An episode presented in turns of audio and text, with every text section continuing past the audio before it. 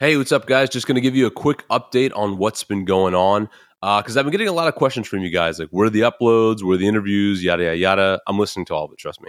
But uh, I just want to answer because uh, I feel like I should be transparent with you guys. I actually just bought my first house, uh, my first real estate investment property. Um, it's a huge thing for me. It's something I've been planning for a while. I mentioned it in one of my earlier uh, episodes. Uh, so yeah, I just wrapped up buying it. So I've just been sorting out, getting you know the blinds set up, furniture, and moving all my stuff. So um, that's on me. I apologize for that. Probably should have made a video about this like a week ago. Um, but also, I've been dealing with some technical things.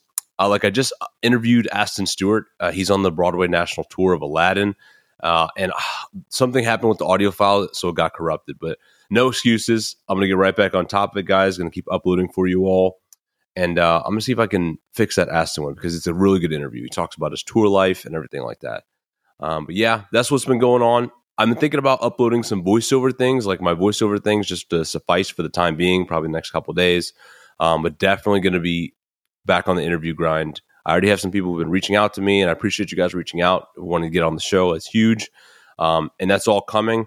Uh, I'm really on like the bare end of just getting this house filled up and comfortable and livable right now. So hey, literally the next couple days, I'll have the next interview out. But I really do appreciate you guys' patience and keep me in check. Um, and yeah, enjoy your guys' holidays, and I'll see you in the next episode. It's coming, I promise.